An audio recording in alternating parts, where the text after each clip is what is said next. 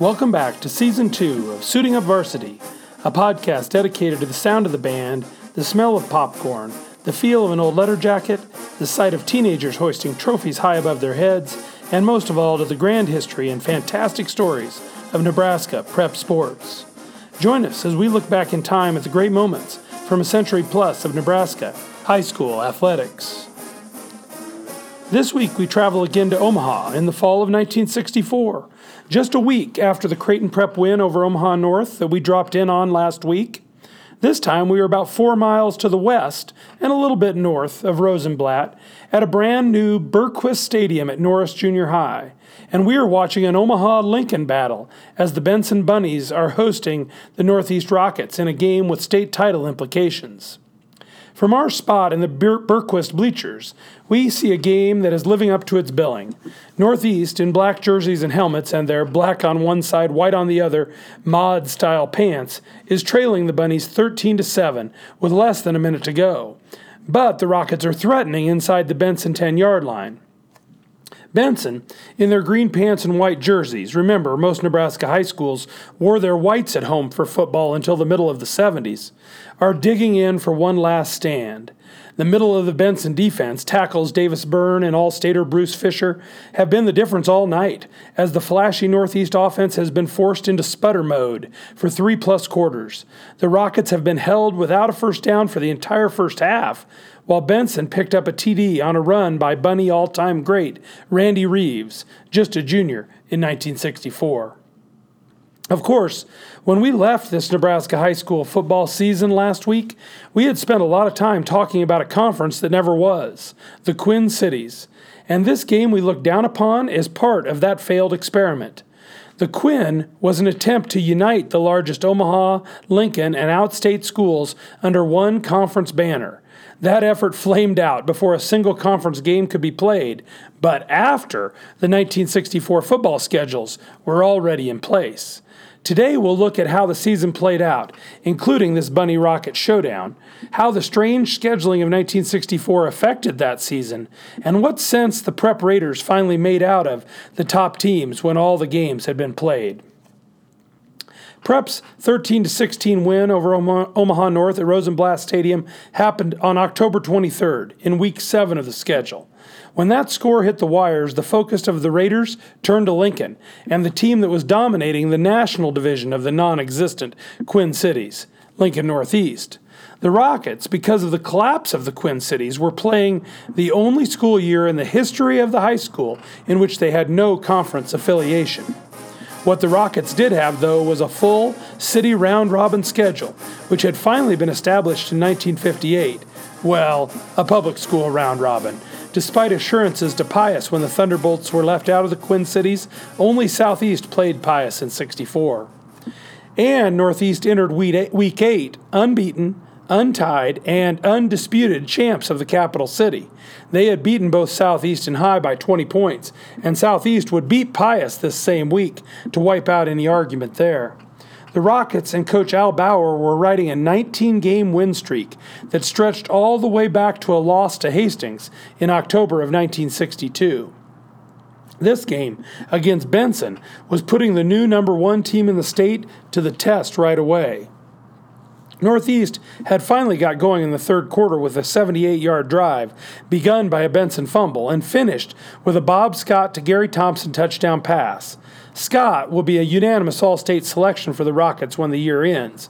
The game stood 7 to 7 entering the final quarter. We've got a great view of the end of that quarter as we look west from the Bergquist stands, but we are fighting for elbow room. The original plan for this stadium at Norris was for 10,000 seats and the name Kinnick Stadium, after the 1936 Benson grad and Iowa Heisman Trophy winner Nile Kinnick. But when bids came into the school board, they were too high in the spring of 63. So OPS scaled the plan down to 5,000 seats and changed the name to Bergquist to honor a former OPS official. They eventually did build Kinnick Stadium at Omaha Northwest High School about a decade after this. Tonight, those extra seats would help, as 6,000 fans have crowded the one sided stadium and they watched Benson take the lead in the fourth quarter.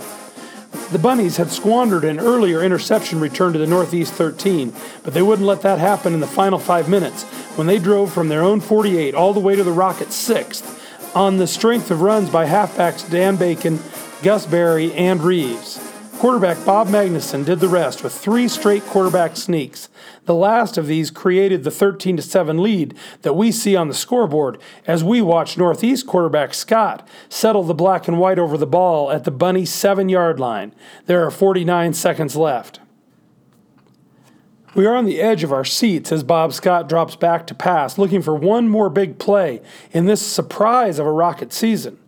At the beginning of the year, Northeast had only seven letter winners back from their team that was denied a state title in both newspapers in favor of Creighton Prep in 1963, despite being 9 0. The Rockets will fall just short again this year as Benson defensive back Bob Holmes snares that pass in the end zone to preserve the Bunny win and add the inside track to the state title to their catbird seat in the new Metro Conference. Across town, Creighton Prep is beating up on six year old Bishop Ryan High School 39 to 0 as Gernon Longo scores three TDs. The Junior Jays will now hope for a North upset of Benson in the North Side rivalry season finale. Prep is left needing help because of a surprising early season defeat at the hands of a three loss Omaha West Side team. Benson's own question mark came out of conference play. In week five, right after their 13 to 13 tie with Prep, they traveled to Fremont and got whacked 28 to 7. Fremont isn't a state title contender because the Tigers have big losses to Northeast, Southeast, and West Side but they were still in the Big Ten race until week seven, when unbeaten Columbus came to town. The Discoverers were led by All State end Ron Klutman, but it was honorable mention back Bob Heggie who did most of the damage that night, scoring twice in the second half to erase a 7 0 Tiger lead. The Discoverers repeated that pattern in Norfolk the next week, falling behind early and then turning Heggie touchdowns into a 13 7 win and a berth in the Big Ten playoff against North Platte. Before that game would be played, the Metro would have to declare its first ever champion. Prep would do its part to keep the pressure on Benson by beating Omaha Tech 14 to 7 at Rosenblatt. One Prep All-Stater, back Gernon Longo, had a touchdown for the Jays, and the other All-Stater, lineman Sam Buddha, keyed the defensive effort.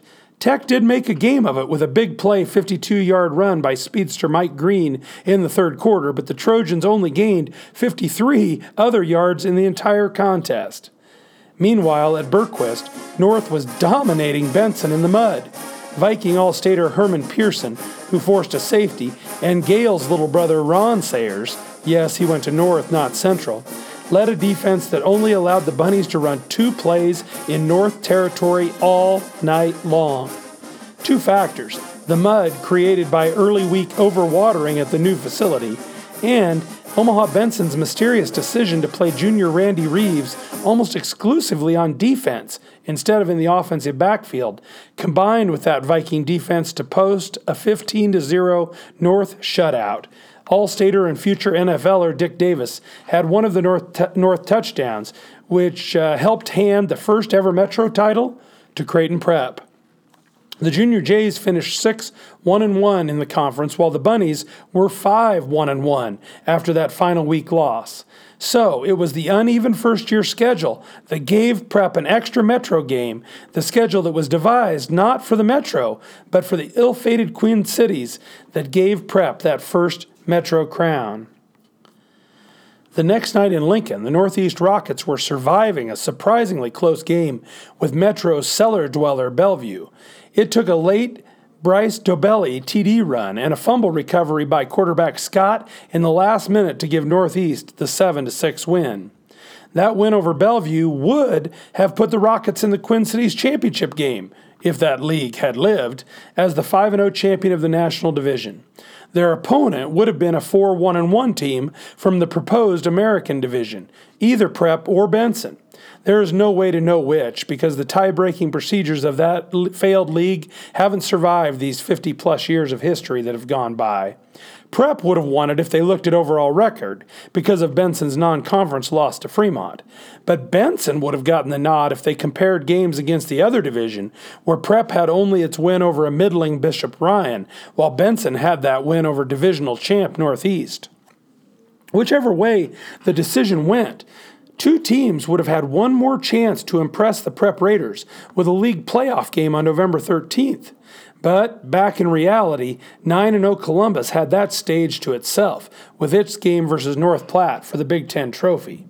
North Platte, led by legendary coach Crump Redding, had won the Big Ten in 61 and 62 as part of a nine year Western Division chokehold on the Big Ten title game. That streak would end this year. Discoverer All-Stater Klutman made several big catches as Columbus took control early, and the Bulldog effort was hurt when quarterback and coach's son Clark Redding limped off the field early with an injury. The Discoverers dominated the game 27 to 6, completing a 10 0 season and earning their first ever Big Ten football crown. That was enough to convince the World Herald's Greg McBride, who was making his next to last top 10 list, he would retire and hand over his ratings pen to Conde Sargent after the 65 top 10. McBride put Columbus at number one, followed by Prep, North, Benson, and Northeast. The Lincoln Journal's Dan Forsythe went, went a different way, citing Columbus's lack of a big win. That win over 6 and 3 Fremont was the best available on the Discoverer schedule. He went instead with Creighton Prep, giving the Junior Jays back to back state titles, followed by North and Northeast. He kept Columbus, Class A's only unbeaten team, at number four, and had Boys Town at five and Benson way down at six. But what if the Quinn Cities had survived? The winner of a Benson Northeast rematch or a Prep Northeast clash might have had enough juice in the ratings to get the winner over the top. For Northeast, they would have avenged their only loss. If Benson had won, it would have been a tougher sell because of that late loss to North, but they would have had a conference title and two wins over the Lincoln champ. For Prep, a Quinn Cities playoff championship would likely have been just what it took to push them past Columbus in McBride's mind and make them consensus champs for the second straight season. But bigger picture, if the Quinn Cities had survived, it might have changed Class A in Nebraska forever. If that league would have had staying power, we might, instead of having an Omaha conference, the Metro, and a separate Lincoln out state one, the Heartland, maybe we would have had a version of the Quinn Cities with the largest and oldest schools from both cities, and then a newer one that grew up around the suburban schools, the Millards, the Papillions, the Elkhorns. Each might have had a few outstate schools that stayed in A. Who knows? Well, that's probably enough of the what if game. There were other classes and other sports going on in the fall of 1964. Let's take a quick who's who look at them.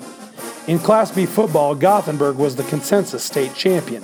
Led by future Kearney State coach Claire Boroff and all state backs Tom Jobman and Norm Pramberg, the Swedes were unbeaten in the t- tough Southwest Conference.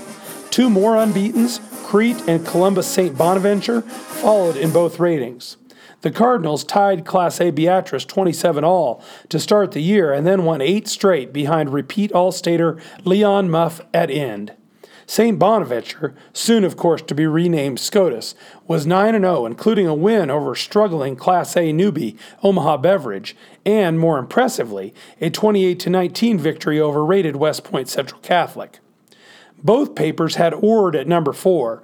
The Chants had dispatched Aurora easily in the Central Conference playoff game. McBride had Plattsmouth in his top five, despite the Blue Devils' 6 and 4 record. The Ak-Sar-Ben Division champs had pushed Class A Blair in the league playoff game, losing 20 to 19, and they had wins over Class A teams Nebraska City and Fairbury. Forsythe in the Lincoln ratings left the Blue Devils unranked and went instead with unbeaten Laurel, the Laurel Bears, who had been consolidated already with Concord for a couple years, but that was never acknowledged in the papers of the day. Laurel was discounted by McBride for having primarily a Class C schedule. In the second 10, the two raters only agreed on Central City and Cozad. Both newspapers chose Husker Conference champions Wisner in Class C, bolstered by their domination of Madison in the conference playoff game. The Bulldogs, with All-Staters Russ Stiggy, Robert Hurst, and Gene Meyer, won this title wearing their singular school colors of lemon and black. They would put on green when joining P- Pilger and becoming the Gators in 1969. The lemon-wearing Wisner Bulldogs finished 9 and 1. Their only loss an, an upset by Class B West Point Central Catholic, but with the only win anyone had over number 2 Wakefield. The Trojans were joined in the top five of both raters by the Grant Plainsmen, the Hebron Bears, and the Elwood Pirates. Grant and Hall of Fame coach Ed Henfler were 8 0 and had a streak of 34 games going without a loss. Hebron, the southern Nebraska champ, was 7 2 1, with Class B teams responsible for both those losses and the tie. The Battle Creek Braves, the Bayard Tigers, and the Wymore Zephyrs made the second 10 in both papers. All three boasted all state linemen Brave guard Doug Barry, Tiger end Chuck Reynolds, and Zephyr center Dwayne Swoboda. McBride ranked Wood River number 7. The 6 and 3 Eagles were unbeaten against Class C teams and finished the year with a 40 to nothing throttling of new Class B school Grand Island Northwest. More importantly to me, they were led by all state end Glenn Mays, my dad. Class D ratings provide a lot of disagreement between Forsyth and McBride. The classification itself seems to have grown from that six team mini class we looked at in 1957 on an earlier episode. I'm not sure how big it was, but it was at least 15 teams because they are represented in the two top tens and on the all state teams. Three teams appeared in both top fives. The Lynch Eagles were McBride's repeat champions, featuring All-Staters Fred Belter and Virgil King. They had lost to Class C O'Neill St. Mary's and were tied 6 to 6 by the rated Springview Indians in the season opener.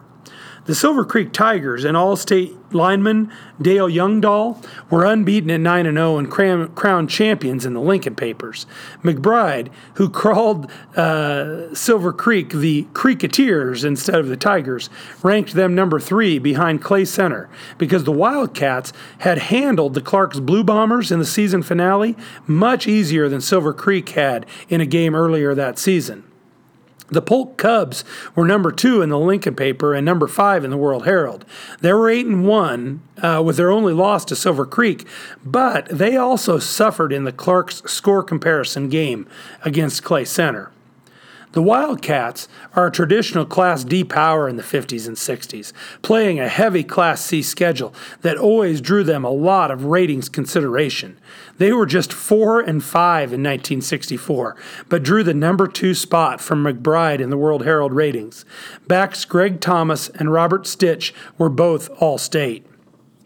Elgin St. Boniface, they were the Knights then, changing to Crusaders when they became Pope John, also drew ratings in both papers, as did the Edgar Eagles, those Springview Indians, and the Dalton Tigers. In the years since 1957, eight man has taken over for six man in most parts of the state, and that's about all you hear about in the papers of the day. Madrid and coach Bob Briggs were McBride's eight man state champion. The orange and black wearing Pirates, who boasted two time All State back Larry Vlasin, uh, would see their school close three years later in 1967, morphing into the consolidated Wheatland Spartans. In the Lincoln papers, the eight man state champion was a brand new consolidation south of the capital city. The red clad Hickman Bulldogs and the blue uniformed Firth Wildcats had joined together to become the red, white, and blue Norris Titans. Evidently, the uh, black and white Roca Rockets had closed eight years earlier and were left out of the new color scheme. The modern day Class B Titans started out in eight man football and went 7 0 1 in their first year behind All State center Wayne Wilson. Their only blemish was a tie with Tecumseh in a game played with 11 man rules. McBride's eight man All State captain was Larry Frost of Malcolm. I understand his son's name has been back in the Nebraska newspapers lately. The only other sport contested in the fall of 1964 was cross country, and the 64 state meet was run in Lincoln, but not at Pioneers Park. It was run instead at Seacrest Park. Now, the football field, Seacrest Stadium, was already in place by 1964 but I don't think the construction of Lincoln East High School, which would open in 67, had started yet. Now, I'm unsure of exactly the route around the East Campus that the race took that day, but it is possible that it crossed the building's current footprint. Races were held in classes A, B, and C. The upset of the day was in the smallest class, where Sterling Jet Jack Wires upset two time defending champion Frank Turgeon Turgeon had been the Class C champ in 63 and the Class B champ in 1962. His Tiger team still captured the team, team title, though, edging the Hebron Bears. The Class A race was the fastest and the closest. Elliott Evans of Omaha Bishop Ryan completed an undefeated season covering the 1.9 miles in just 10 minutes and 34 seconds, a whole one second ahead of Hastings' Tom Ackles and three seconds in front of Omaha North's Bruce Sheffield. Sheffield's North team won the team title ahead of Bishop Ryan and Omaha Central. That runner up finish may be the top finish for the Knights in school history. They opened in 1958 and closed in 1983. Ainsworth ran away from the Class B field behind Phil Medcalf and Melvin Campbell, who finished second and third. Bloomfield's Bruce Jorgensen nipped Medcalf at the tape to take the individual gold. Well, that's it for our trip back to the fall of 1964. We'll be back next week with another story from the Nebraska High School sports history books. Until then, we love to hear from you on Twitter, where our handle is at Suit Up Varsity, or on Facebook, where our page is at facebook.com slash suiting up varsity. Or you can check out our show notes page at suitingupvarsity.org. When you get there, you can ask questions about Nebraska high school sports history, leave suggestions for future episodes, tell us who you think should have been named state football champion in 64, or answer this episode's trivia question what were Omaha Bishop Ryan's nickname and school colors? We hope to hear from you soon. Also, if you like this podcast, take time to rate us on Apple Podcasts or wherever you find your podcasts. It help, helps others to find our show.